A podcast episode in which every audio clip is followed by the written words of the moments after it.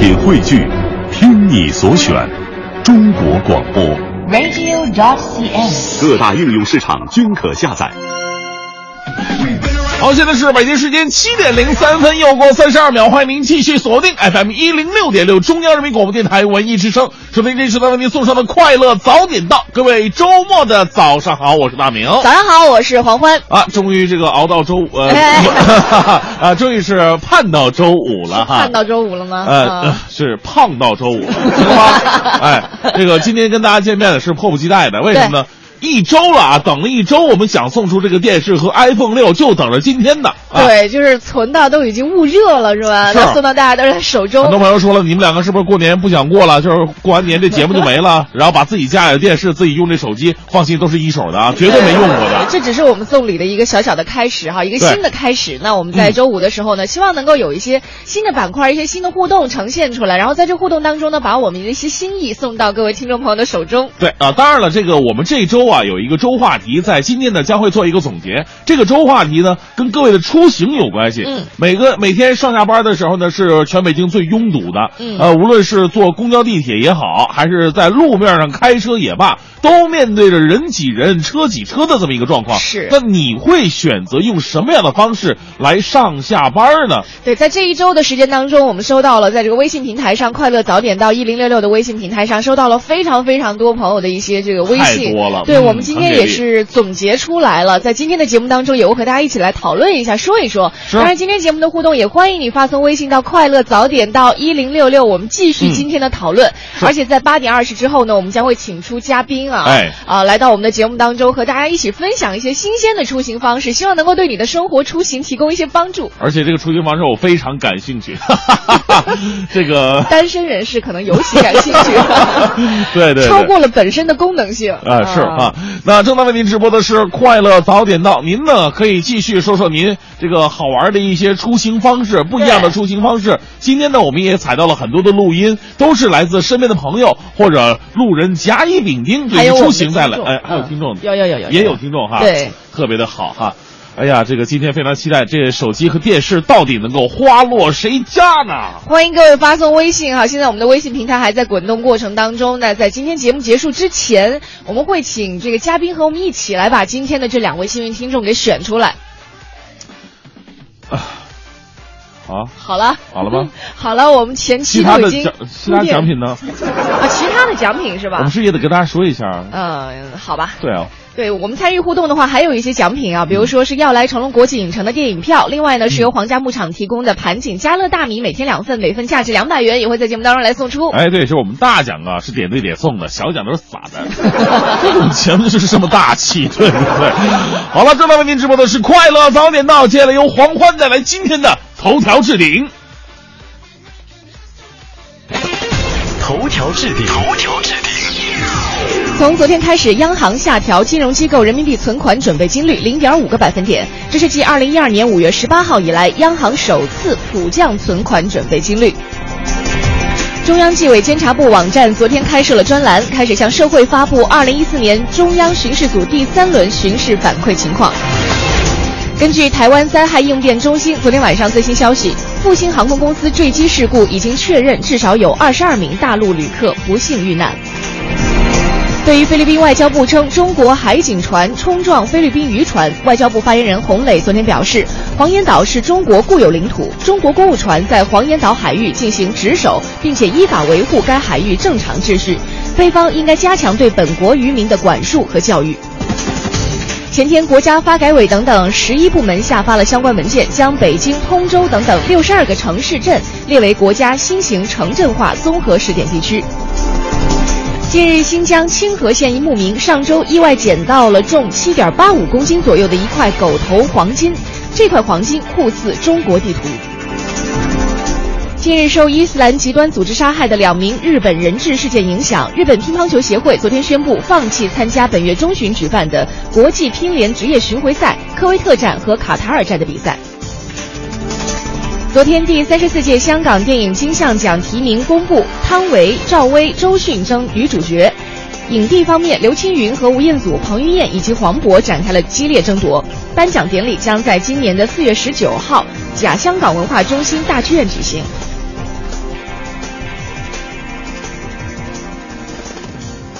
快乐早点到给生活加点料。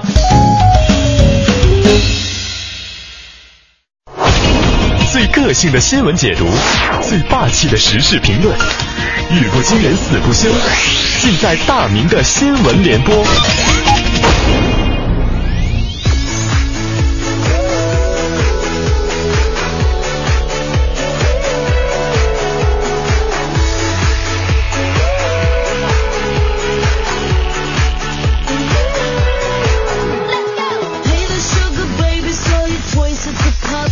北京时间七点零九分，回到我们的节目当中啊，呃，接下来是大明的新闻联播。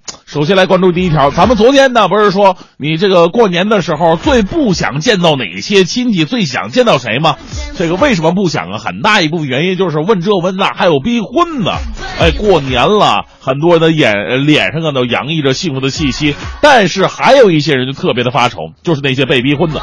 中国新闻网的消息，每逢佳节被逼婚呐，这个年关将近，一大波中国式逼婚正在接近当中。上海女青年是走在这个全国女青年的前列的啊，他们在这个思想上啊会比较开放一点儿啊，他们表示今年要先下手为强，不等父母逼婚，自己先做出一个决定。昨天的几位上海女青年呢，手举大标语出现在了上海的闹市区，这标语上面写着啊，妈。过年回家别逼婚，我的幸福我主宰，无声的抗议亲友的逼婚行为啊！怎么说呢？这群姑娘啊，肯定是有想法、有个性的啊，而且接接接接受了一些比较先进的教育。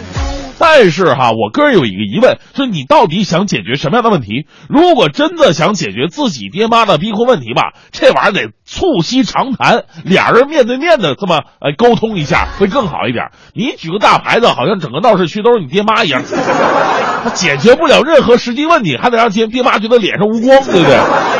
那如果你只是想宣传一下这种观念的话，这个呀，其实也不视为一种比较不错的方式。另外，我看了一下照片，这个这这几个女青年，这个我觉得你们不是愁嫁不出去那种啊，所以这就告诉我们道理啊，呃，收音机前很多父母，你们听一下。儿女嫁不出去啊，很大一部分原因不是他们真的嫁不出去，是因为他们觉得爱情是一个特别特别神圣的东西，婚姻呢是一个可遇而不可求的东西，不是按程序走，到了年龄我就必须要结婚。中国有句老话讲：“不见兔子我不撒鹰啊。”有逼婚的妈呀，也有不逼婚的妈，但是你肯定想象不到，还有跟女儿一起抢男人的妈，这个绝对是奇葩了。二月四号的下午，安徽芜湖市无为县巡防大队接到一个报警，在某足浴城内有人在打架。接警之后，无为县巡防大队民警立刻驱车赶往现场。哟，这这这两个女的在那掐架呢，这这挠的，你看火啊，这招儿，这，但看的是热闹。为什么要打架呢？后来问起了事情缘由，这俩人啊都默默无语，两眼泪，耳边响起了驼铃声。倒是店主向民警说出了实情，原来啊他们俩是母女啊，母女按理说母女应该亲密一点啊，为什么要打着脸上挠都是血呢？因为他们两个通过微信恋上了同一个男人。哎呀，知道真相的我最后眼泪掉下来呀啊！于是他们两个发生了口角，扭打在一起，感觉没有比这再狗血的剧情了吧？难道这就是传说中的遗传吗？啊！所以看完这个新闻呢，除了我对这个母女平时的感情基础就是觉得有问题，包括他们的这些喜好，我也觉得值得怀疑之外，我还特别好奇一件事：这个男人到底是哪路神仙，竟然如此有魅力，可以做到大小通吃的这么一个地步？可以写本教科书了。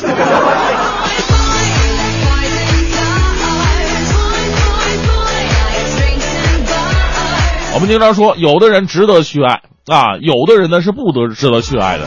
如果你觉得有很多的人在经历了之后，从神变成了渣，你会觉得我耽误了很多的时间，我怎么会遇到这种奇葩？其实呢，何必跟自己的过去？过不去呢？对不对啊？哎呀，不经历人渣怎么能成家？没有人能随随便便当妈。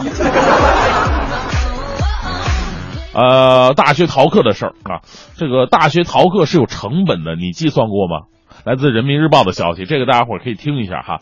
日前呢，有媒体调查，广州多所高校发现，在广州上四年大学平均成本在七万块左右。那问题来了啊，大学生上大学一天的成本是多少呢？随便除一下就知道了，一天的成本是六十五块钱。也就是说，在大学你荒废一天就要亏六十五块！哎呀，这个我们不说“书到用时方恨少”这种老话吧，咱们用一个现实的、用经济的眼光来看问题。现在很多大学大学生们，这亏的不只是六十五块吧？其实啊，这六十五块这么算的话呢，是一个挺市侩的算法，没有必要这么算。对于大学生来说，最亏的不是钱，而是永远回不来的光阴呐！啊，其实我们说这个事儿吧，也得理性看待一下。逃课一方面有学生懒惰的问题，另外一方面也有高校在课程设置、老师教学能力方面的一个问题。高校如何能够吸引学生，是真正的让学生发自肺腑的走进课堂，也是我们需要考虑的一个问题。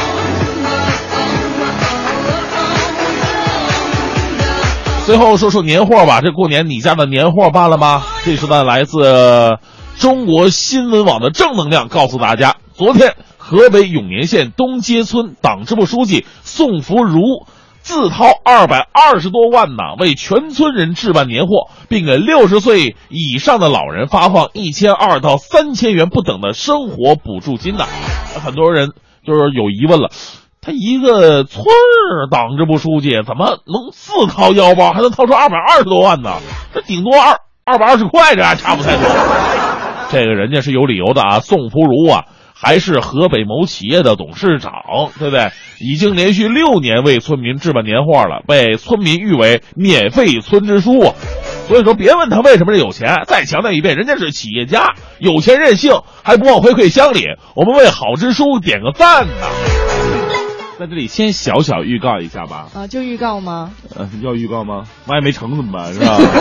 你一定会先预吧成的。。先预告一下，下个周五我们的直播间将会非常的热闹。哎呀这怎么个热闹法呢？鸡飞狗跳！这不快过年了吗？嗯哎，央视有春节联欢晚会，我们有春节联欢早会。啊，到那天咱们快乐早点到集合。呃，刘德华、张学友、黎明、郭富城、周星驰、张国呃，这些他们都来不了之外，剩下的一些著名的明星，比方说黄欢、大明，现在这两位已经基本上确定能请得到了。其他的人也会陆续的来到现场，给大家来表演一台非常精彩的联欢会。你这 你这噎着了吗？是吧？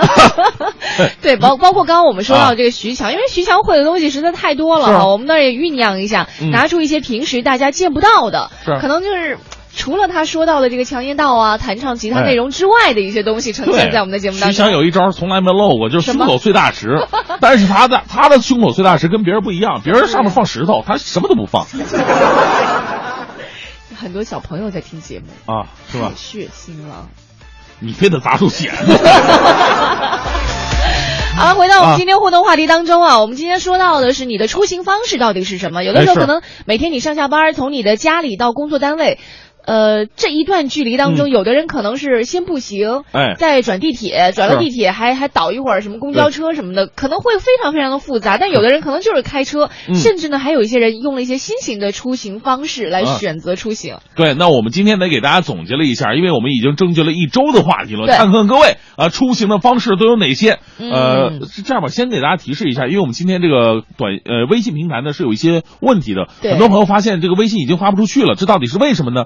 呃，我们也不知道为什么。啊、您呢可以选择另外一种方式发送到我跟黄欢的个人微博。对呃，我的微博是大明的微博，明是铭刻的明，微博是围在脖子上的围脖。对呃黄欢的微博呢是大明的微博，明是铭刻的明，微博是围在脖子上的微博。好，来关注一下大家发来的微信啊情况。那就开你的就行了啊。DJ 黄欢，行了啊，吧？好好好，嗯来看一下这个三海鹏 Sam 给我们发来的消息哈，嗯他说他说我是北京土著，家住在西南郊区房山窦店镇，工作呢在国贸，哎呦这挺远的哈，啊，每天早晚公交上下班，早上五点四十五起床，六点呃六点出家门，步行到车站，六点十分上公交车，京港澳高速到六里桥东，倒五十七路到大北窑南，受不了了。一个半小时，一路睡觉，晚上呢回来应该是两个小时，每天往返一百公里，坚持了四年半。虽然辛苦，但是能够多陪陪父母，当然了，也省了房租租房的钱哈，嗯盖起了一个农家院儿。哎呀，想一想我也是挺辛苦的。呃，是我，我觉得这哥们儿以后一定要在路上给自己找点营生干。嗯光睡觉的话，我觉得有点，一个是睡不好哈，第二呢有有点危险，你万一在路上丢了财物呢？你有什么建议吗？我觉得呢，在路上啊，一个是收听我们快乐早点到，啊，另外一个呢，你可以就是四处撒么撒么 撒么撒么啊，，对啊，一个是解决个人问题 你真是一点儿都 不节省啊，是吧？啊，是排行老四说了嗯啊，听了早上的节目，我想告诉大家我的出行方式。正常时间里边，因为早上要送孩子上学，所以我们母子三人会开车把孩子送到学校之后，我再去上班。哦现在孩子放假了，不用起那么早，我就选择小区门口的公共自行车，从家到单位哦五点五公里，一般骑车三十五分钟，节能又健身，特别的方便啊！嗯对好，像只要有一些什么卡，你就可以借用这门口的自行车了。今天我们和你一起来说一说我的出行方式到底是什么，欢迎你发送微信到快乐早点到一零六六。一零六六听天下，好，来看一下这一时段的“一零六六听天下”。刚过立春呢，中纪委就打响了二零一五年国企反腐的第一枪。昨天晚上，中纪委监察部网站同时公布了对五家央企和中国国际广播电台的专项巡视情况。这些巡视情况通报显示，有央企领导在采购、并购环节内外勾结、权钱交易，甚至发生了权色交易；而在内部管理上，带病提拔等等问题也是多发，触目惊心。嗯，五家央企分别为中国联通集团、神华集团、东风汽车公司、中国船舶工业集团公司和华电集团。嗯。再来看一下来自台湾的消息，台湾宜兰县的苏澳镇一名五十多岁的中年妇人误把装有二十七万元新台币现金的手提包和垃圾一起丢进了垃圾车。所幸的是呢，五分钟之后他就察觉到了，在亲友和清洁队员的协助之下呢，翻找垃圾堆儿，顺利从两吨的垃圾堆里找到了二十七万元。是垃圾车驾驶员向公所汇报之后呢，这个暂停收取垃圾，连同妇人直奔到利泽焚化厂垃圾倾倒平台，提前卸货。当时垃圾车呢已经载有两吨的废弃物了。倒出垃圾之后，清洁队员协助妇人和家属在垃圾堆逐一搜寻，一个多小时后，总算是找到了装有二十七万元的现金、存折的手提袋。那富人呢是破涕为笑。对，再来看一下，之前我们在头条置顶当中也说到了哈，说这个新疆清河县有一位牧民呢，上周是意外捡到了一个重七点八五公斤左右的一块狗头黄金。呃，捡到这块狗头黄金的主人呢是一个牧民，生活并不富裕。那今年今年也是非常意外的收获了这个天然的宝贝。呃，是，据说发现的时候呢，这个大金块几乎就是裸露在地面上的。该天然金块长大概是二十三厘米，最宽的地方达到十八厘米，最厚的地方是八厘米。更为奇特的是什么呢？这个天然的金块啊，就像是呃人工镂空艺术品一样。牧民说，看起来有点像什么？像这个中国地图，拿在手里边，一只手都很难把它托起来，很重啊。对，这牧民其实特别的幸运哈。刚刚我在看这个新闻的时候，会在想，就是如果我们在路上看到了这样一块裸露在地上的这么大一块黄金，哇，就即便是你可能肉眼看上去觉得它应该是真的，但是从联系实际情况，你也不敢捡，总觉得这应该是假的吧，是吧？或者是旁边有没有什么摄像头之类的？哎呀，这个大家伙儿还是别低头看电影了，还是啊看路上会安全一点。对，再来看另外一个事儿哈，嗯这个昨天呢有一条名字叫做“因为天气冷，长乐大妈占用 ATM 机取款厅跳起了广场舞”的帖子，在网络论坛也是炸开了锅哈。帖子上这样说的：说天色已经黑了，路边的 ATM 取款厅呢也是灯火通明，有几位老年人在里面载歌载舞。那网友们都纷纷调侃说，这个取款有免费保镖了。嗯。嗯，这个该帖子是一个名为湘江北区的网友所发布。据介绍呢，这名网友昨天晚上开车上路，路过长乐峡洲村六路公交车站时候，看到了这样一幕，然后用手机拍了下来。ATM 取款厅外面挂着中国农村信用社的牌子，取款厅的伸拉门开了一半，厅内呢有三四个老年人正在跳舞呢。嗯，其实我在想，如果是不影响大家去取钱啊什么的基础上，在这个里面又防风防寒的跳跳舞也未尝不可。呃，是现在有很多银行啊，就为了吸引老年人，就是进进到这里边，还真的开通了，就是说你可以来到我的大厅来跳广场舞啊，真的吗？来来活动，有很多银行都是这样，哦尤其是那个那种不是那种大的哈，就是么那种小支行啊，信用社呀啊，信用社是什么啊的，也可能是为了聚拢人气吧。让老头老太太，哎呦，这个银行不错，儿子，咱就到这个去存款啊对你去那存款取钱能看着我啊。这有的时候可能也未必是这么功利。我知道 原来有的，比如说在特别热的时候或者特别冷的时候，嗯有一些银行啊、一些服务机构，他们可能会提供一些，比如说特别热的时候会提供一些这个呃水啊，可能给环卫工人啊提供给他们，还你是非他，我觉得应该的。对啊在整个世界经济比较萧条，而中国大部分企业都在下行的情况之下，只有中国的银行业是逆势而上的。对。再来看一下这样的一条消息吧。浙江省人民医院的血管外科主任蒋劲松，在这周二的晚上十点多发了一条朋友圈，提醒喜欢搓麻将的人啊，收音机前喜欢搓麻将的人听好了，嗯最好你是这个坐着做踩刹车的动作。嗯踩刹车大家都知道什么动作了，因为他说这样呢可以避免致命血栓的形成。啊，啊，蒋主任说了，说他昨天啊接诊了一名病患王先生，刚刚五十岁出头，因为深静脉血栓，紧急送到了医院救治。王先生呢，平常就喜欢打打麻将，最近家里新房落成了，约好友一起打起了麻将，整整打了一晚上。哎，结果第二天早上呢，就觉得这个腿开始麻木酸胀，走路费劲儿。那专家提醒啊，外出旅行或者打麻将需要长时间坐卧的，应该隔几分钟就抬几下腿，做几下踩刹车的动作。必要的时候呢，可以穿着这个弹力袜来预防一下这个下肢的深静脉血栓。对，也是提醒各位呢，我们有一些生活当中一些小细节、小动作，只要你稍微做了一下，就可以预防生活呃这个身体的很多不适的症状了。好，现在是北京时间七点三十九分，回到我们的快乐早点到。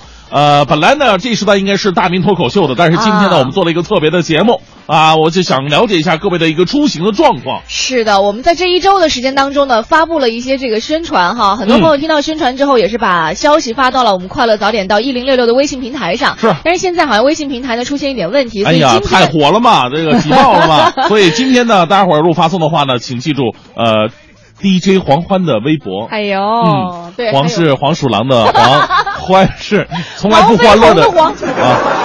我都说黄飞鸿的黄，听起来霸就。我特别喜欢你的名字，我觉得你妈妈就起这个名字特特别有品那味。姓黄也不是我妈能决定，她嫁给我爸以后我我说名字黄欢欢嗯对这个欢字特别重要。为什么呢凡是叫欢的就特别的漂亮。比方说，我昨天看一个叫赵奕欢的演的电影，哎呦，吉林人特别好看，我特别漂亮我以为。你接下来要说刘欢老师呢。自己往上贴的，不怪我吧？哈，嗯，对，欢嘛，喜庆嘛。是啊，其实就是这事儿黄了嘛。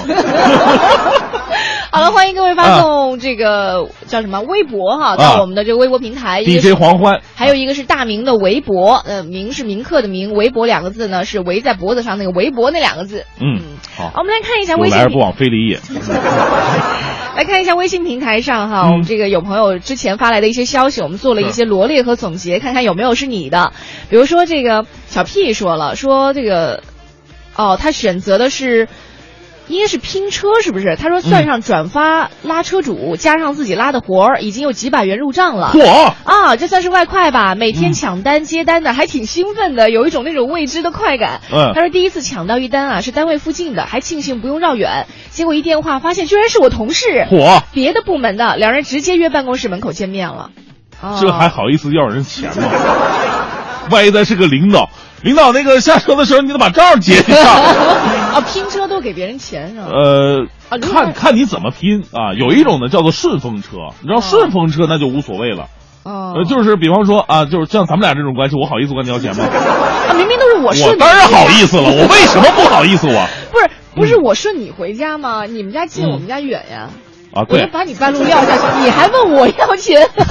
我我给了你钱之后，我再其实关于拼车到底合不合法这事儿呢，我们稍后一定要跟大家好好分析一下，啊因为很多人就担心呢，你说这个拼车它到底合法吗？因为很多的拼车软件啊，包括现在很多的人搭顺风车的时候，也要讲好条件，说你要给给我多少钱出这个邮费。哦那你说这事儿到底合不合理呢？对，我们今天也和大家好好来说说。对，得稍。后说啊。我们先来说说大家的出行方式都有哪些？我们之前也做了一些采访哈，来听听这个路上的人是怎么说的。我姓李，我在房地产公司工作。我原来开车，后来改坐地铁了。先得坐五号线，然后到一号线。地铁时间大概需要二十分钟就够了，但是因为换乘还有步行到地铁站，所以得三十分钟到四十分钟。我姓谢，我是作家，在北京的出行方式是以地铁为主，一小时十分钟。我啊倒两次，就是一个八通线和一号线。住在通州。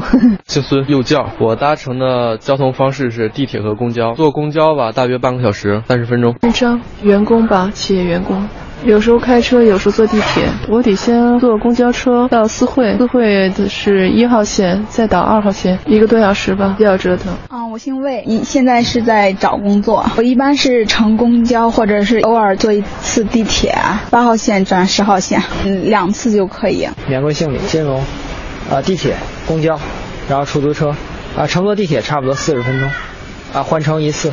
呃，我叫潘建，是国企职员，骑车或者坐地铁。天气好的时候骑车，那天气不太好的时候，下雨啊、下雪啊，或者刮大风的时候，会坐地铁出行。骑车大概骑四十分钟，坐地铁的话是二十五到三十分钟。以前是开车，开车的话时间不好保证，然后有时候偶尔会迟到，会因为这个堵车的情况，所以后来就改成骑车了。我叫李楠，呃，从事人事工作，现在是开车。其实我是不想开车的。呃，我家的路其实到单位也就大概是十公里的路程，但是确实是没有一趟公交车直达到单位。然后如果要是乘坐那个公交或者地铁的话，每天要先坐公交，然后坐地铁，呃，公交坐两站到地铁站，地铁再坐两站，下了车以后，下了地铁以后还要再走十五分钟，所以有这个时还不如那个自己开车呢。所以现在就是开车，但是开车吧路上又堵，但是说实话那个时间跟坐公交坐地铁时间差不多，所以很纠结。在贾明做财务的，骑自行车啊，你觉得现在摇得着号吗？都快摇三年了，骑自行车三十分钟啊！我告诉你，开车更不方便，开车一个小时你都到不了，自行车三三十分钟。出家门口就有地铁，单位门口也有地铁，为什么不坐呢？首先你坐地铁的话，要么是你上不去，要么是你下不来，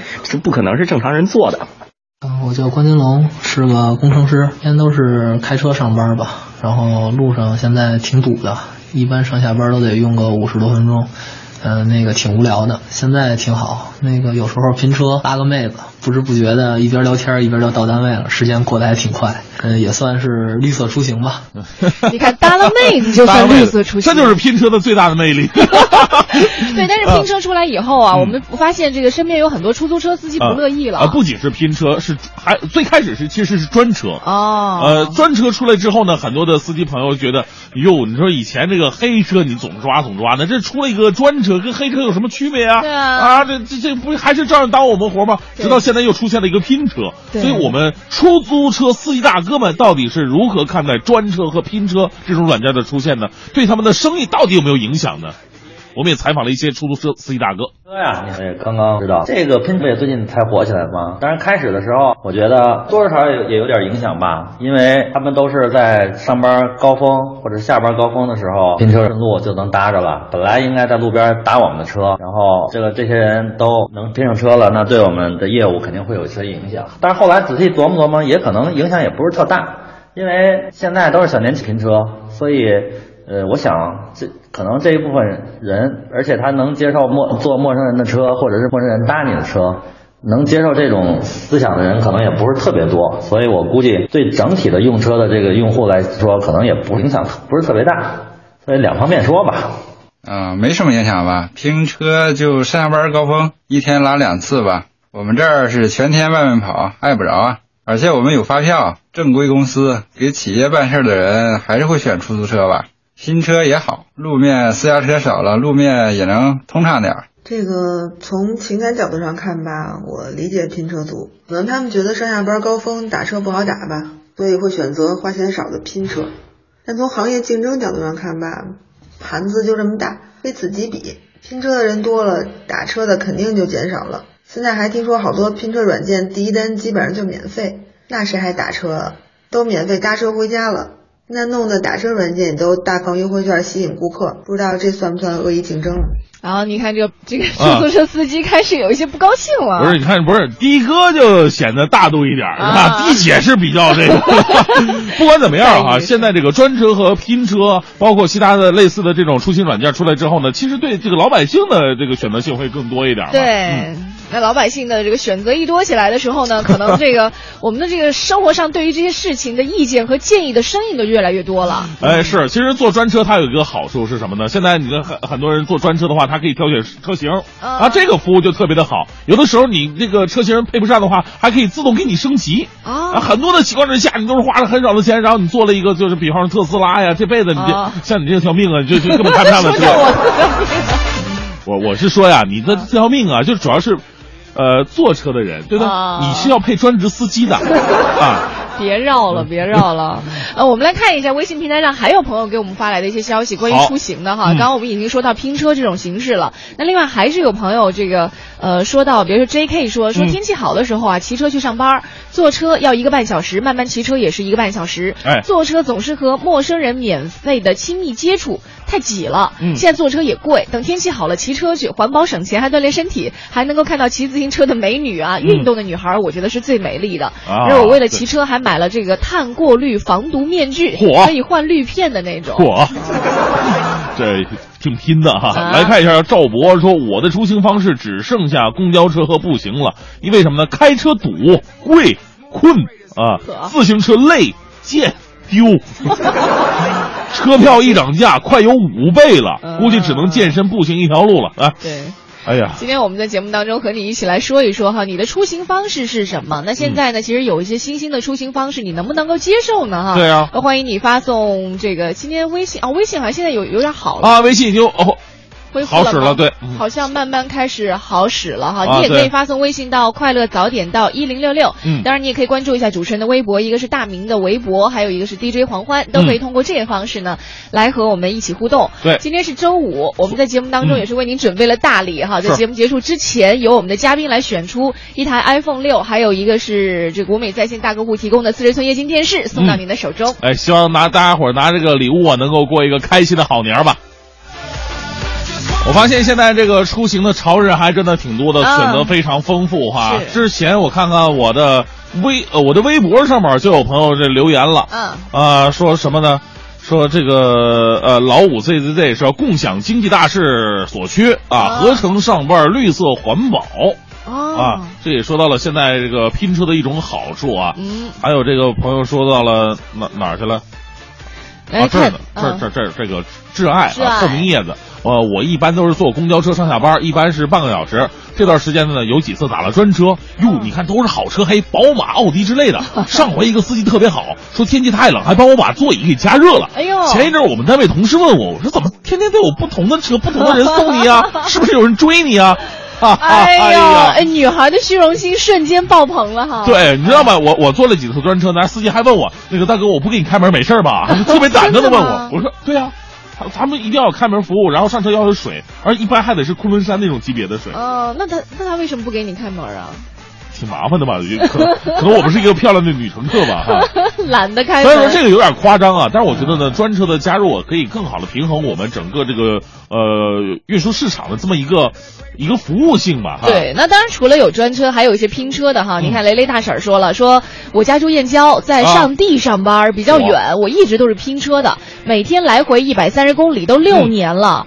哎呀，算算够绕地球几圈了呢。他说我因为拼车呢，还认识了一堆小伙伴，是吗？每天都特别特别的开心。他说一四年呢，开始陆续出现了很多的拼车软件，嗯啊，用的都比较顺手啊。什么拼车软件我们就不说了哈。他说，他说这个几秒钟就有司机接单，电话马上就来了，说我约好车了，就等着楼下接我了呢。哎呦，太神奇了，激动的我都没好好工作，赶紧告诉同事，都下载了，特别的好啊。啊另外还说，他说，哎呦，他说是是我不小心结婚早了。他说大明，我老稀罕你了。呃，如果不是他结婚早，他说你就你就有机会了。婶儿，你这个结婚早多少年？早个七八年的话，我还可以等等。要早个早个五六十年，咱就算了吧。想多了。呃，来看一下这个高永全，我住房山，在亦庄上班，每天八三八公交倒地铁，周一周五开车。一开始觉得挺远的，后来习惯也就那么回事儿了。哦，其实我们发现北京城里边太多的朋友，真的是工作单位跟家里边住的太远了。嗯，一个是由于受困于高额的房价，想到这个问题我就心碎。呃另外一个呢，也是你转换的够快呢。男人嘛，就得这样，能屈能伸啊。就是我我们一直在考虑一个问题，就是到底是应该租一个就是离单位近一点的房子，还是买一个离单位特别远的稍微便宜点的房子？哎呦，当然一说就觉得今天的话题特沉重了，因为太沉重了。对，就涉及到了这个人生大计了哈。我们今天就说一个细的地方，嗯就是关于上下班出行，你愿意选择什么样的出行方式，或者说你现在已经在用一个什么样的出行方式？你看今天看了那么多哈，大家出行其实很多人还是很辛苦的啊是比如说我刚看到一个，忘了可能刷太快了，他说他嗯七点得上班，对四点五十还是四点半闹钟就响，他醒来的时候心都是碎的。那跟你差不太多呀。对我还好，我比他可以晚睡半个，就是再往后推半个小时。哦所以你看人家四点多，但是你没机会洗脸啊，人家可能是把自己美容啊、洗脸、化妆的时间都算出来了。我跟你说，大家伙儿，世界上最艰苦的职业是什么？就是广播电台早班男主持。不是我每天就见你一个人，我洗脸有什么意义吗？你这是不尊重我的表现。你看看人我家尊重听众就行了。一般学主持人的，尤其是女性啊，一般都是那种花枝招展、会打扮、美美化自己的。我要不是上个早班，我至于这样吗？我这不是上早班为了和你搭档啊！我很闹心，你知道，每天跟鬼在一起主持节目，你说你心里爽吗？你洗了吗？你每天早上洗脸吗？嗯我特别洗，真的。你都用漂白粉刷是吗？不是猫怎么洗我怎么洗，舔点爪子往脸上一碰就 OK 了啊。好了，我们今天和你一起说到的是这个上下班出行，你选择用什么样的方式？有没有一些新兴的出行方式影响你的生活呢？发送呃微信到快乐早点到一零六六。一零六六听天下。这一时段一零六六听天下，我们来关注一下，昨天北京市召开了财政工作会议。市财政局表示，在今年的预决算公开当中，基本支出将首次按照经济分类科目公开，市级部门预决算公开数量再增二十个。嗯，据市财政局介绍，今年提交市人代会审议的市级部门由去年的一百家增加到了一百二十家，这其中呢包括一商、二商、一轻控股、精煤集团等所属的事业单位。按照预算法要求呢，今年北京预呃预决算公开当中啊，基本支出将首次按照经济分类科目来公开。嗯。再来看一下，二零一五年春运大幕已经拉开了，预计下周会进入到春运高峰。昨天呢，从北京西站管委会了解到，从春运的第一天开始，西站北广场公交车道已经正式设立为防恐管控区，实行二十四小时的封闭式管理。是每年这样一次的人类大迁徙啊，给各位的出行造成了很大的压力，嗯尤其是在人群密集的地方，大家伙儿不仅要看管好自己的财物，而且稍后大明的。新闻联播当中也跟您说一声，有一个父亲为了让自己女儿能够紧紧的跟在自己的身边，采用了一种极端的方式。一会儿跟大家说哈，所以在人员密集的时候一定要注意了。那么我们来关注一下北京西站，北京西站为此还成立了一个经过专业培训的反恐管控特勤队。队员们全部配备反恐专用的器具，五点到二十四点执勤上岗，二十四点到次日的五点设置隔离护栏来封闭。对，再来看一下，昨天从北京市交通工作会议上了解到，今年会出台北京市缓解交通拥堵总体方案，力争到二零二零年构建一体化的区域综合运输服务体系，形成以北京为中心五十公里半径范围内的一小时交通圈。二零一五年的北京绿色出行比例力争达到百分之七十点五，重点是围绕冬奥会、通州环球影城等等，加快配套交通设施的建设。今年底会再开通两条地铁新线。那、这两条地铁新线路是十四号线中段和昌平线二期，全市地铁线网运营总里程达到了五百五十公里。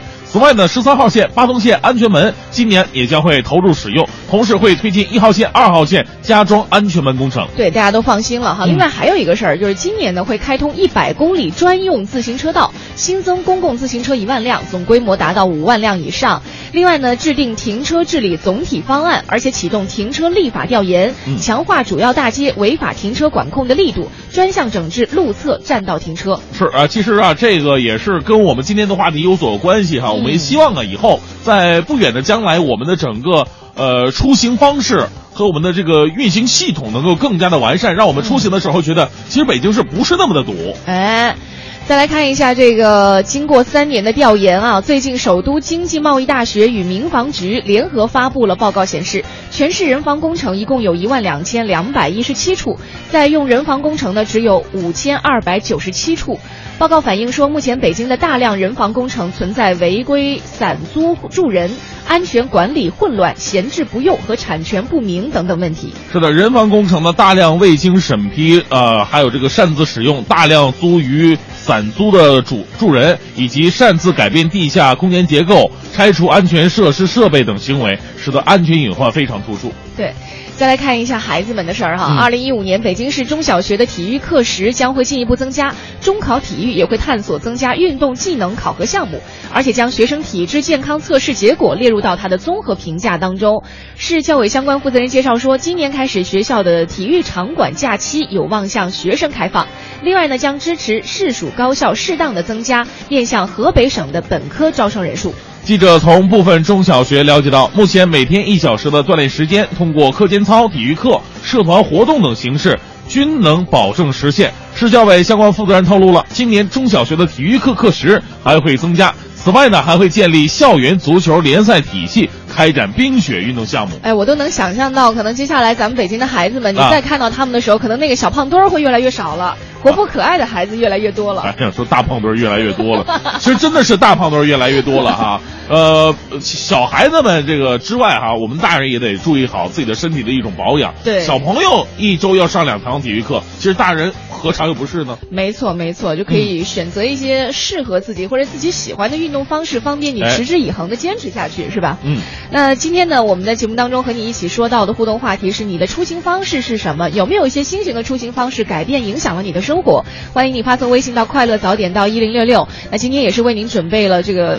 酝酿一周、捂了一周的大奖啊，一一台 iPhone 六手机为您送出，还有一个呢是由国美在线大客户提供的四十寸液晶彩电，也在今天会为您送出。另外，今天的奖品呢有一个是要来长隆国际影城的电影票，和由皇家牧场提供的盘锦家乐大米，每天两份，每份价值两百元，也要送到您的手中。还有一个就是送礼的，大家也可以去关注一下，就是文艺之声新春送红包的活动也开始了，希望各位能够争做这个文艺土豪青年。从二月十一号，从小年开始啊，只要你关注文艺之声的新浪官方微博，有四万元的红包，每天都在这个新浪官方微博当中来争抢。呃，所以希望各位能够在接下来的时间呢，多多关注一下文艺之声的新浪官方微博。哎，正在为您直播的是快乐早点到，稍后继续是大明的新闻联播，最个性的新闻解读，最霸气的时事评论，语不惊人死不休，尽在大明的新闻联播。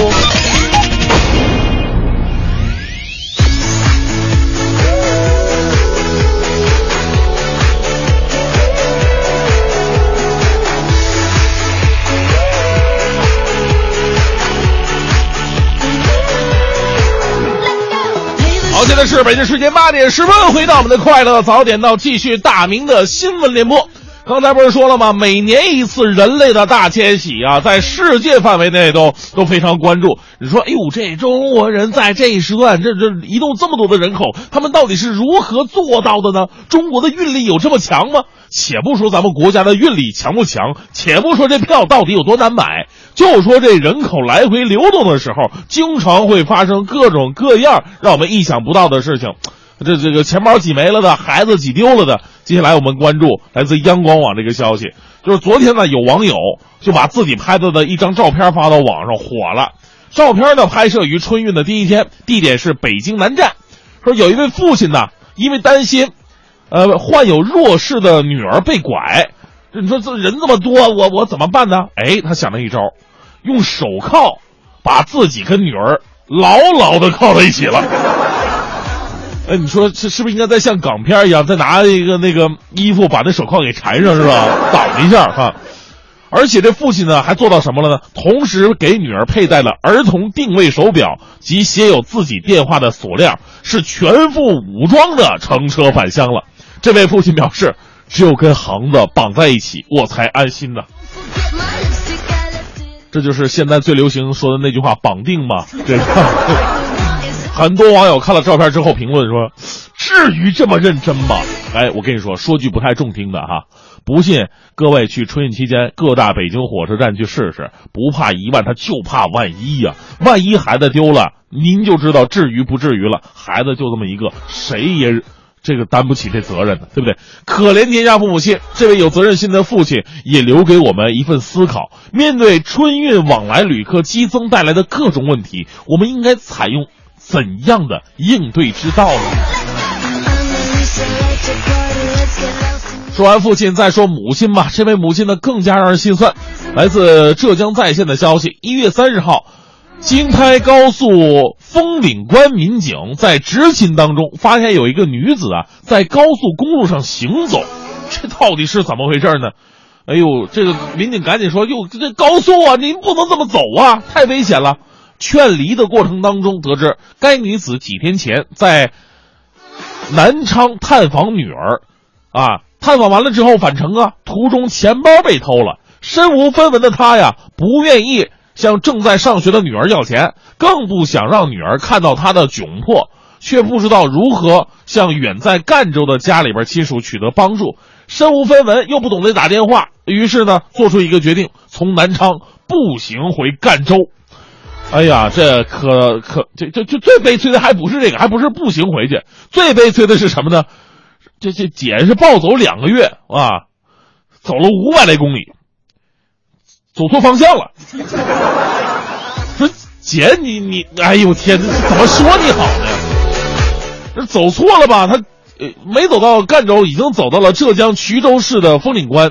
你说赣州在江西，衢州在浙江。整个跨省了吗？这不是？最终呢，在警方的帮助之下，可怜的母亲在第二天跟家人们团聚了。我们来说说这个母亲的经历，确实让人心酸哈。风餐露宿两个多月，一路靠捡破烂儿乞讨来填饱肚子，困了在路边桥下躺一躺。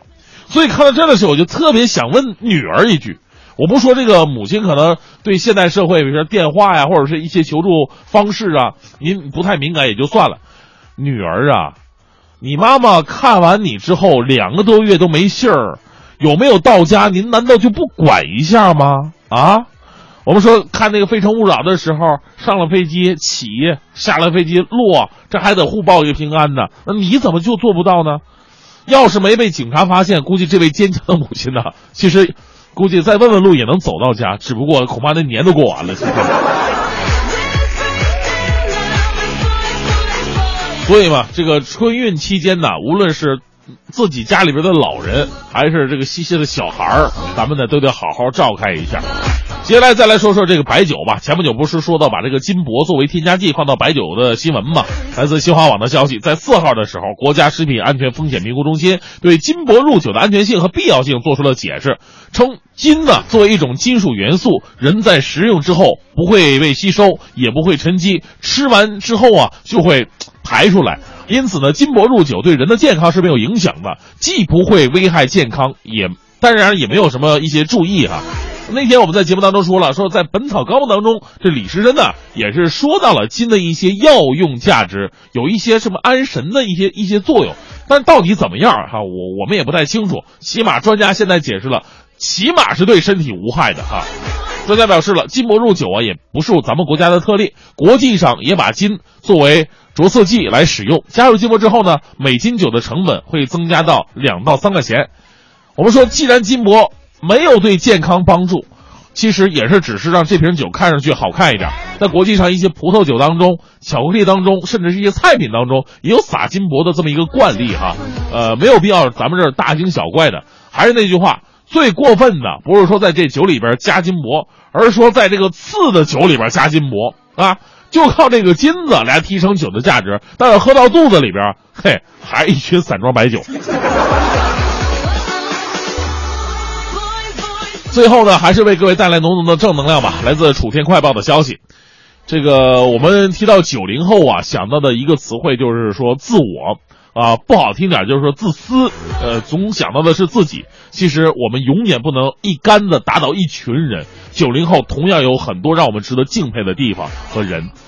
有一个九零后看到七十三岁的奶奶在照相馆照相的时候，P.S. 了一张自己站在天安门前的照片。老年人呐，这个对天安门呐、对北京啊有着特殊的情节，那来不了啊，只能说 P.S. 一下吧。呃，九零后的少年黄聪感觉非常不是滋味儿，于是他做了一个非常重要的决定，带着双腿残疾的奶奶看北京。而且呢，他这这这没办法，他这不是那么的交通不是那么的方便呢，不像我们这这坐个飞机打个的就过来了。他是整整四天五夜的时间，推着将近一百公斤的轮椅，步行几十公里，双手磨出了茧，双脚起了水泡。但是他说：“有我在，不会让你老呢，哪儿都去不了。”哎呀，我们说旅途啊，不应该只有劳累与辛酸，也不应该只是年轻人的事儿。自己的父母长辈或许更加心向远方吧。我们为九零后小黄点个赞，希望有更多这样孝顺的孩子，能够帮助长辈们把世界上的风景看个遍。快乐早点到，给生活加点料。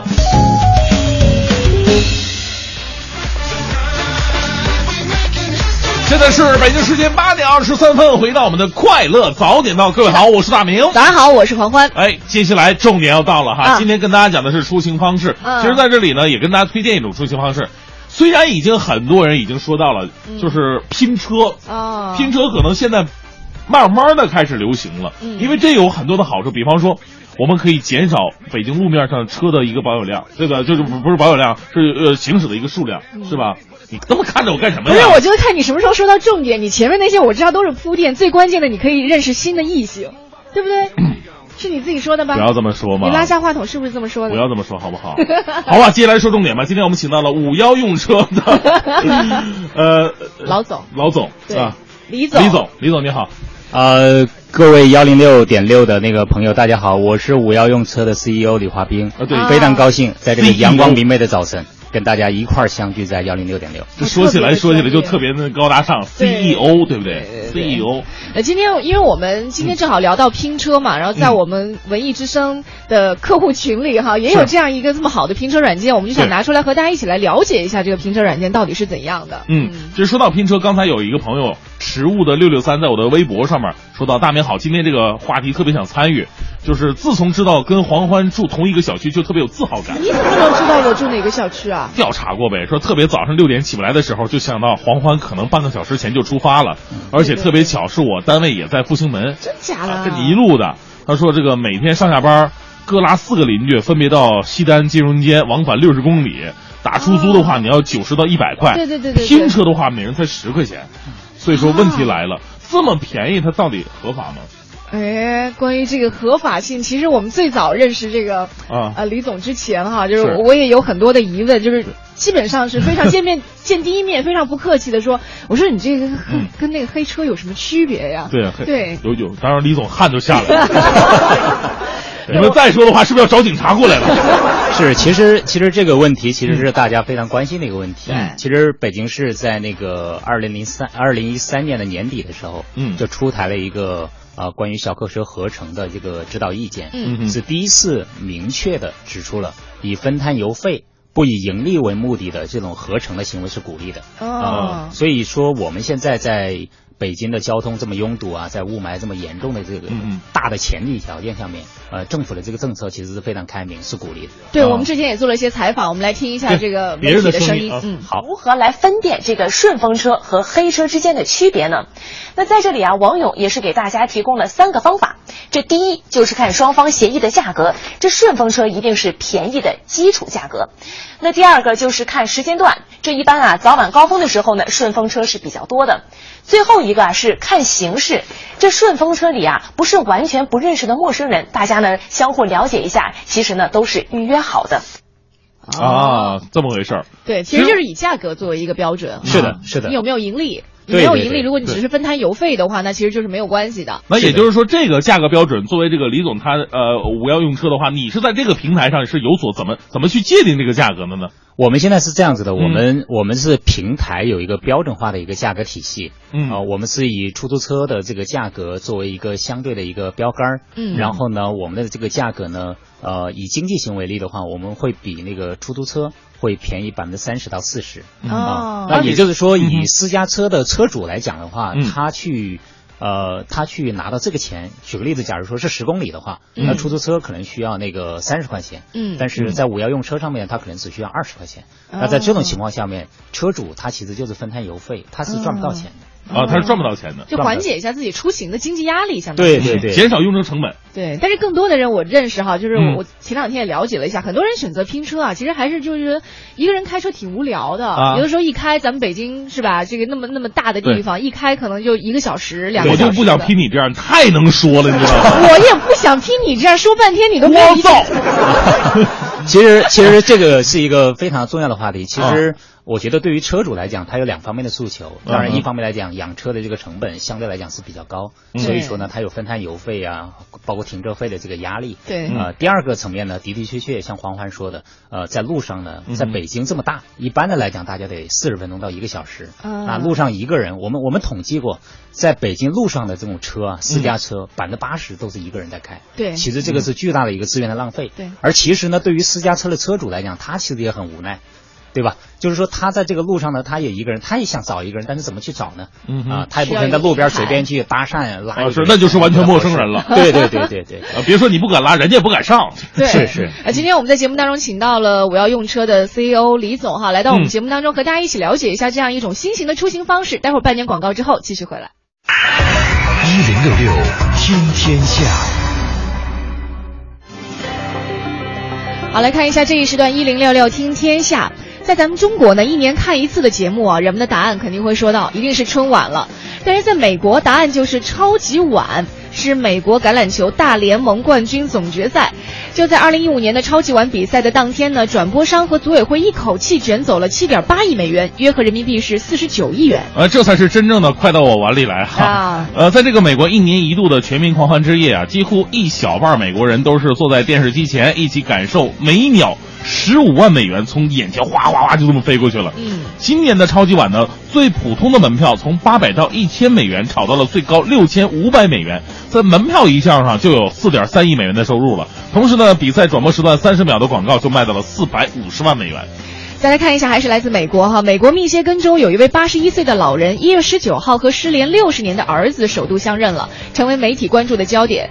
那是二月二号出炉的亲子鉴定报告，却显示他们并不存在血缘关系，这让沉浸在相逢之喜当中的两个人也是非常的震惊。你这这这这这老人的心脏能受得了这一一惊一乍的事儿吗？嗯呃，怎么回事呢？这位老人在整理文件柜的时候呢，偶然发现了亡妻藏起来的一封信。这封信由另一名女人写于一九五九年，信中写到，记载老人还有一个儿子。文中提到的儿子呢，就是现年的六十一岁的塞缪尔。两人于今年一月十九号见面，随后他们在一起度过了一周的时间，并做了亲子鉴定。但戏剧性的就是，报告显示他们并不存在任何血缘关系。我就突然想到这个无敌哈，我们微信平台上有一位叫无敌的朋友，他啊也是说，他说，呃，私家车呃拼车两年，什么人都见过哈，就是我们的消息当中也是每天收到各种不同的消息，你会发现世上世界之大真是无奇不有，哎呀，是啊，几天的环球你都说不完呀。嗯。再来看一下外媒的报道，为了响应印度总理莫迪发起的清洁环境运动啊，印印度有一所学校举行了大扫除。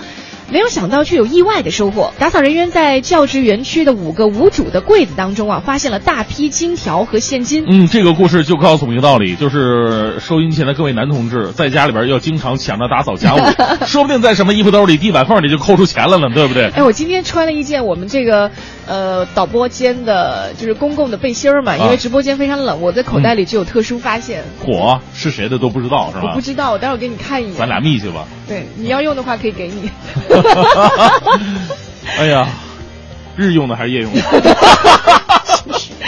在扫除的时候，人们发现教职员室啊有五个柜子长期无人使用，柜子上啊都上了锁，但是找不到钥匙。嗯，学校人员呢只好打破门锁打开柜子，但是没想到柜子里面竟然是藏了大笔的现金和金条。嗯，经过清点啊，柜子里面一共有一千多万卢比和两公斤多的金条，黄金的现价呢大概是接近六百万卢比。是啊，接下来我们再来说说韩国哈。除了整容呢，韩国的化妆品业非常发达，很多中国的爱美人士都会通过各种途径从韩国来购置化妆品。其中呢，韩国丽得姿面膜在国内就十分走俏，可就在前两天的时间，韩国专利厅就查出了一处专门制造假冒丽得姿面膜的窝点。哦。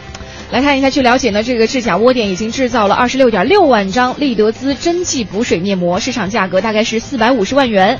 更加可怕的是，已经有十万多张面膜销往中国。哎呦，而且据说这个外包装跟正品没什么差别，只是啊，它本身是不具备什么呃抗皱功效的成分，反而添加了很多对人体有害的。防腐剂的成分，这提醒咱们广大消费者啊，购物的时候呢，还是要擦亮双眼，通过正规渠道来购买吧。是的，那今天我们在节目当中呢，和大家一起说到的互动话题是我的出行方式是什么？有没有一些新兴的出行方式呢，影响你的生活啊，对你的出行做一些改变？今天参与互动，我们为您送出的是要来成龙国际影城的电影票，以及由皇家牧场提供的盘锦家乐大米，每天两份，每份价值两百元。另外呢，因为今天是周五嘛。嗯，我们在节目的周五要吃饱是吧？对，那周五呢，我们也是给大家喂的饱饱的，就一个是由国美在线大客户提供的四十寸液晶彩电，嗯，还有一台 iPhone 六手机，我们一直没有说是谁送的。对，就是我们今天到场坐在我们两个对面的五幺用车的 CEO 李总给我们送出的一台 iPhone 六的手机。哎呀，谢谢李总给我们送出的奖品。嗯。要积极参与啊，看大家的顺气比较好一点 啊。好的好的，我们也非常谢谢李总，下次再来参加的时候，我们我们两台，对，我们可以多带一台。我也知道你是这个意思。你看，刚刚我们在就是放广告休息的时候，干嘛等下次啊？嗯，今天没准备，别瞎说。对，刚刚我们在休息的时候才知道，我跟李总原来住一个小区。是，这这个实在是太神奇了。你们拼车的人都住一个小区是吗？因为住的远嘛，我我就恨呢。我们上班时间不在一块儿哈。是是。这以后我要不申请上个别的班儿。对，这就完全可以了。对，这就完全可以了。我们待会儿休息一下。分手吧，我们分手吧。我们休息一下之后回来继续和你说说这个新兴的一些出行方式。嗯。皇军快跑，八路来了，快跑，要不然赶不上公交车了，快快快！快什么不重要，重要的是。快乐早点到，快乐早点到，每天早上七点到九点，大明工作室荣誉出品。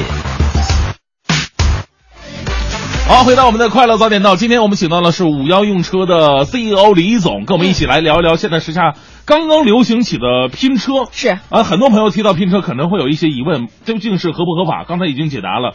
这个李总很奸诈啊！哎，不是不是，用词准确。不是，李总很聪明啊！我特别喜欢中国的这种词语啊！啊，对他刚好在这个平台设置当中呢，他规避了，就是说我们很多的这个不合法的一些行为，比方说，我如果通过这个买，就是那个金钱付费的一种方式，如果我。给的钱超过这个油价了，那我这就是不合法的。对我就是有盈利性质。对，但是这个平台呢，很好的就是计算出了一个你合理的油价，包括你车的一个磨损，它把这个费用记记录在这里边之后呢，它是一个相对来说很合理而且很便宜的一个价格，让大家所接受。好，我们接受它合法这件事情了，但是接下来呢，还有很多人会有疑问，比如说。如果我和一个其实之前来说也不是一个特别好的朋友，是吧？哈，也不是可能也不是我的丈夫，不是我的老婆，就是在这种情况下，我和他一起开车出行了。对，如果发生了一些意外，对你像黄欢这种开车的风格的。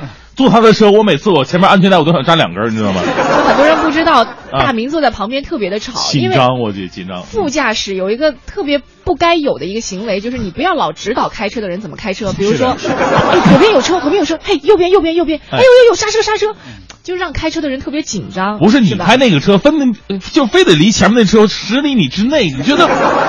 对于我这样的人，我心里真的是接受不了。李总，李总，您说说，您开车的时候是不是特讨厌副驾有个这样的人？呃，其实我倒没有，我我其实觉得是有个副驾在那儿，其实大家一路聊的还是蛮蛮蛮舒服。我们可以聊些别的，但是你别教我开车呀。是的，是的。其实关于这个 呃，关于关于这个安全性的问题，其实大家也是比较关注的。其实我们现在呢有有这么几点可以保障这个安全性。第一个呢，我们现在所有平台的这个司机是严格的经过那个行驶本驾照的这个验证。哦，有什么要求吗？呃，我们现在的要求是说他的这个呃，就是他的车必须是五年以内的新车，而且呢行驶里程在十二万公里以内。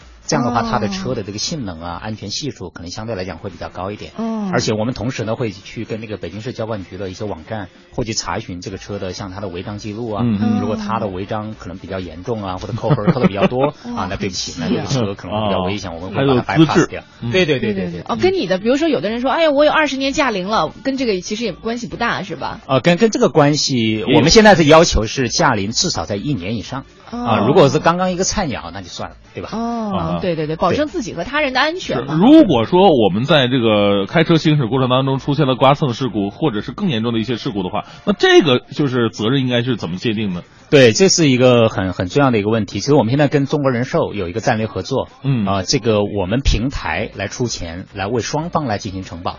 就司机和乘客在这个出行的过程里面，啊、是在这个拼车的行为里面出现了一些呃不太愉快的一些事情的话，可以最高的赔损可以达到十万块钱。哦，会有一个这样的协议哈。其实我们在上节目之前也是特别做了解了功课啊对对对，刚刚我们听到的是这个我要用车的李总给我们提供的一些关于安全方面的保障。那我们也是找到了一些媒体给我们提供了一些，如果你要拼车的话，你有一些什么样的这个呃对自己的保障，嗯哼去实行的一些步骤，我们来听一下。合成如果发生了事故，到底该怎么办呢？那网友也是说到，那合成者呢可以上网去下载合成协议书，协议中从法律层面明确了事故的责任。那如果啊大家呢有条件的话呢，他还建议大家啊尽量的在合成之前呢购买一份保险，多一份双重的保障。那除此之外呢，他还有一个畅想，就是这个如果顺风车发展起来的话呢，建议政府可以给顺风车主一些优惠，比如满载的顺风车可以免高速费，可以走公交专用道，可以免限行等等。不过呢，这些希望还是有待发展啊。那大家呢，可以在即将到来的这个春节假期呢，不妨就是在这个法律法规的保护之下呢，考虑一下搭顺风车啊，这回家过年，这不仅啊可以让这回家之路变得更安心一些。不过除此之外呢，在这里也是给大家两个提示，就是这个拼车协议和人身保险，上路之前一个都不能少。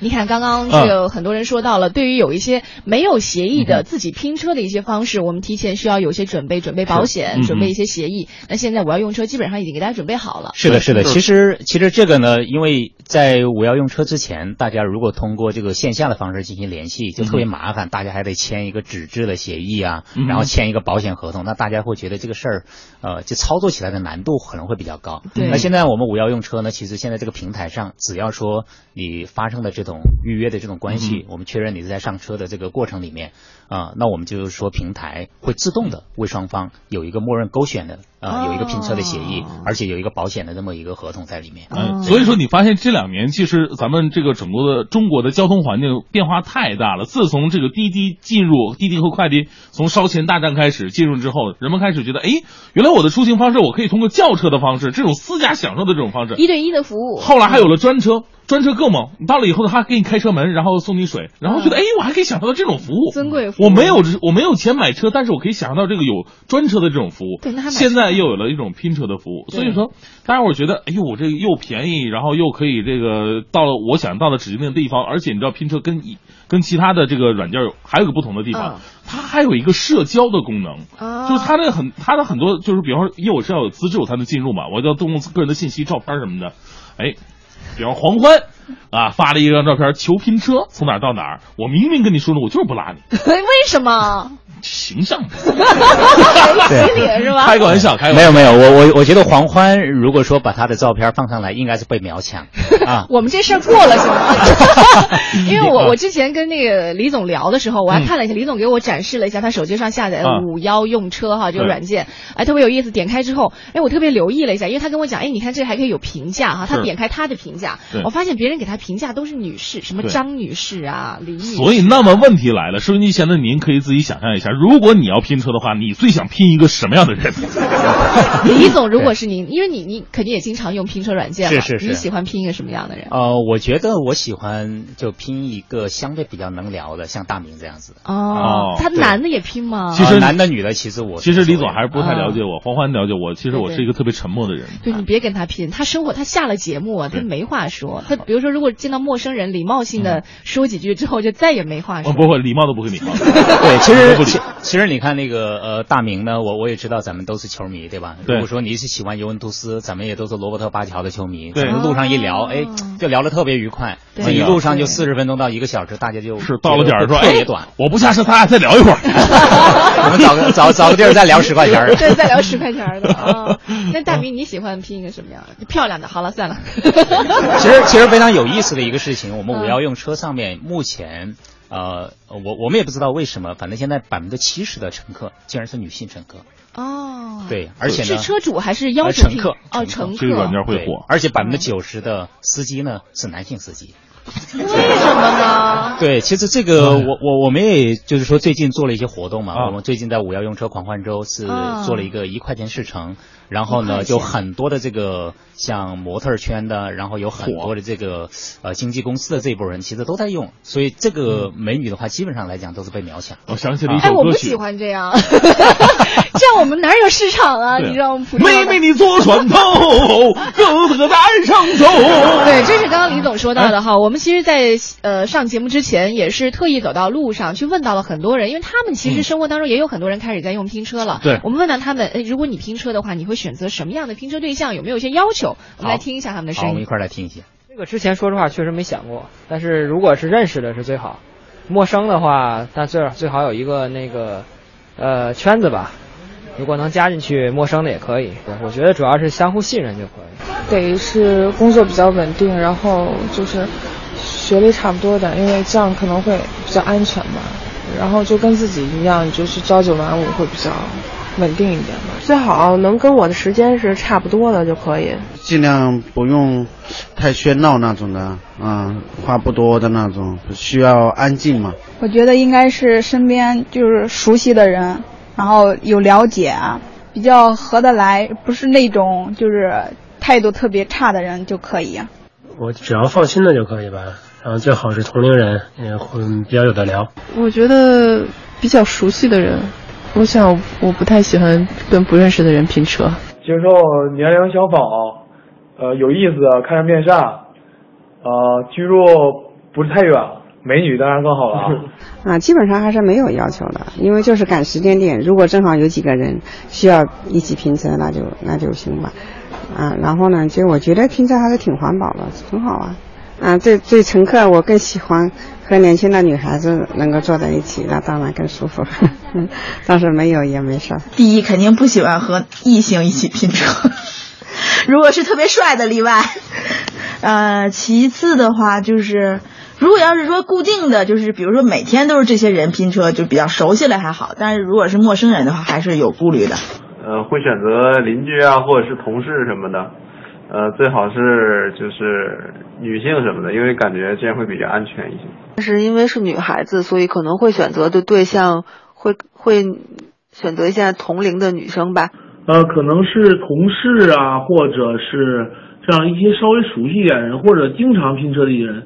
一些人坐坐那个一起拼车。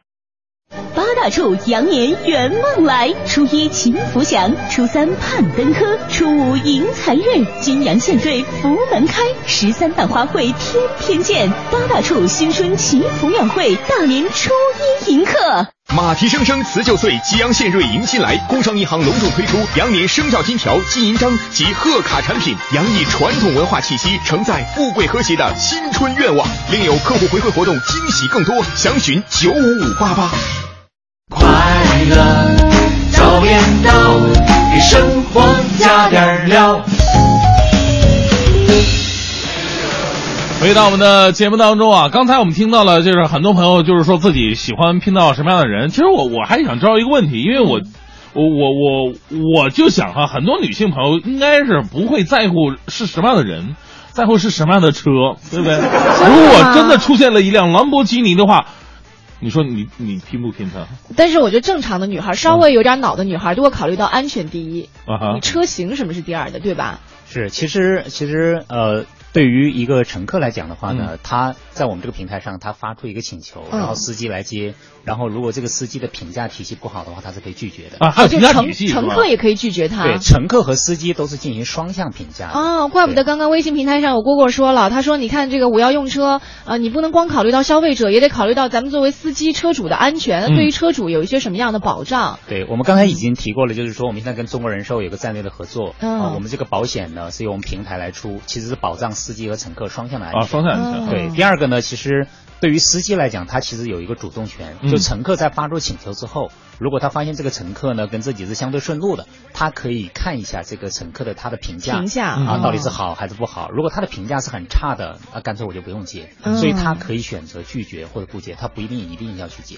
完了，车主选择他以后，这个乘客也可以顺便看一下这个选择他的车主的评价啊，是不对是好？对对对对对哦啊我我还是刚才那个问题，我想特别想问李总，就是你那那里边能拼到那个兰博基尼吗？我当然可以，我我这辈子我开不了那车了，但是我还是会通过这种方式我做一下，是吧？对，其实其实，在我们这个五幺用车狂欢周之内，嗯你是花一块钱是完全有可能拼到兰博基尼、法拉利、林肯这样的豪就是看你的附近有没有这样的车型。对，其实其实我们在呃前一段时间已经有人拼到兰博基尼和法拉利了，这这这不是一个神话哦啊、这是真这是真实在发生。就是在我们的这个我要用车的车主里面哈，其实会有各种各样形形色色的人。嗯对你你知道你拼了那么多，有没有遇到过或者是乘客或者是这个车主特别有意思的？呃，有有非常多的。其实我们这个地方呢，有的那个车主呢，就是他本身呢，呃，他是在他的各自的领域取得非常好的一些成绩。嗯啊、例如说有一些世界冠军，像哦那个中国男子短道速滑的那个第一人李佳军。李佳军啊，李佳军。李佳军也加入了，对他不是滑着速滑上班的吗？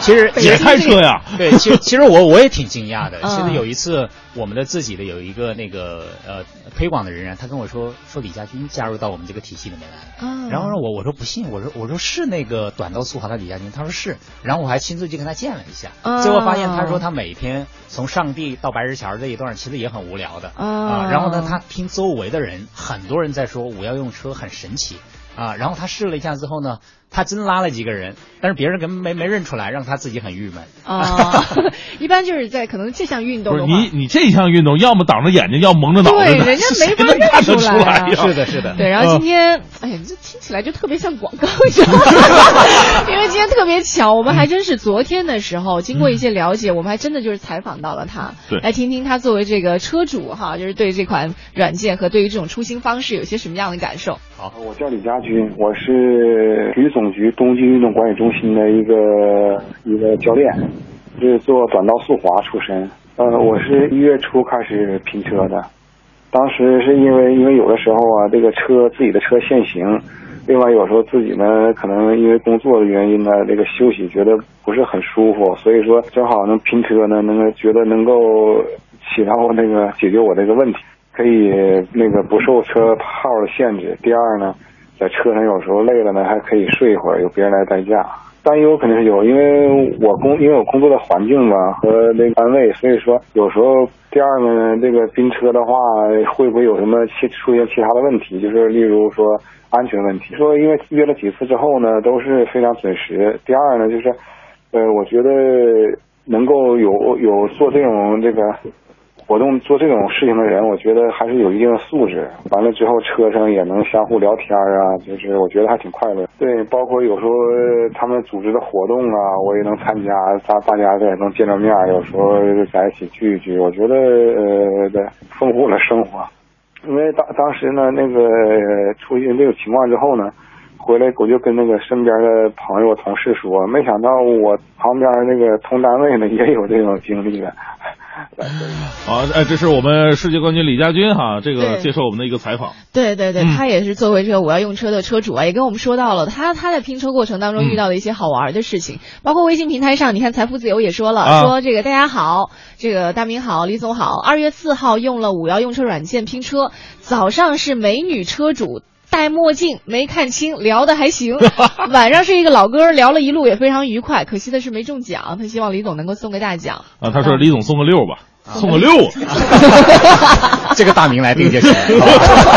这样吧，咱们赶紧把这个奖品给送出去吧。啊好啊，这个电脑那边导播那边电脑已经抽奖抽抽抽好了啊！收音机前各位我朋友，我我们要不要请我们的李总来来宣布一下？我们我们先把电视送好吧，电视咱们两个来送，好吧？啊，呃，电视一看就是我们的 老听众，这是真的吗啊。何时不月半？啊，经常看到他的名字，对，何时不月半先？生，胖吗？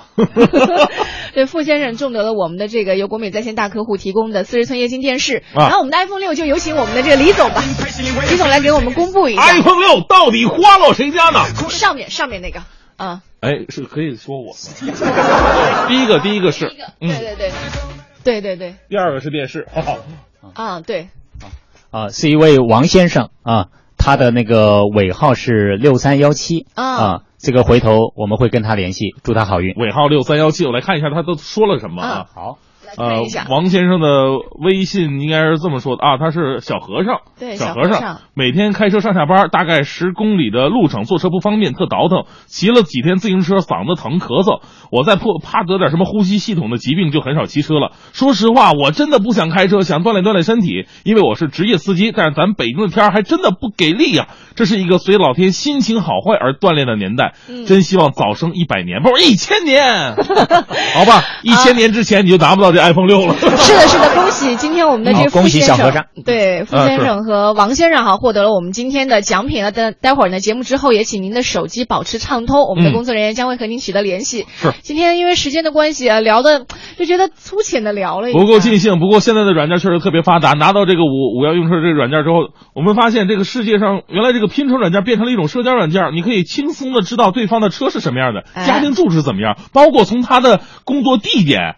有的知道他的家庭环境、工作情况，哎呦，这不是又是一种包括亲乘客对他的评价。是的，那更多的关于这个用车软件到底好在哪儿，大家可以去试一试哈。嗯今天我们节目到这里就告一段落了，谢谢李总来参与我们的节目，谢谢。好，不用客气，大家五幺用车狂欢周还在继续，大家加油。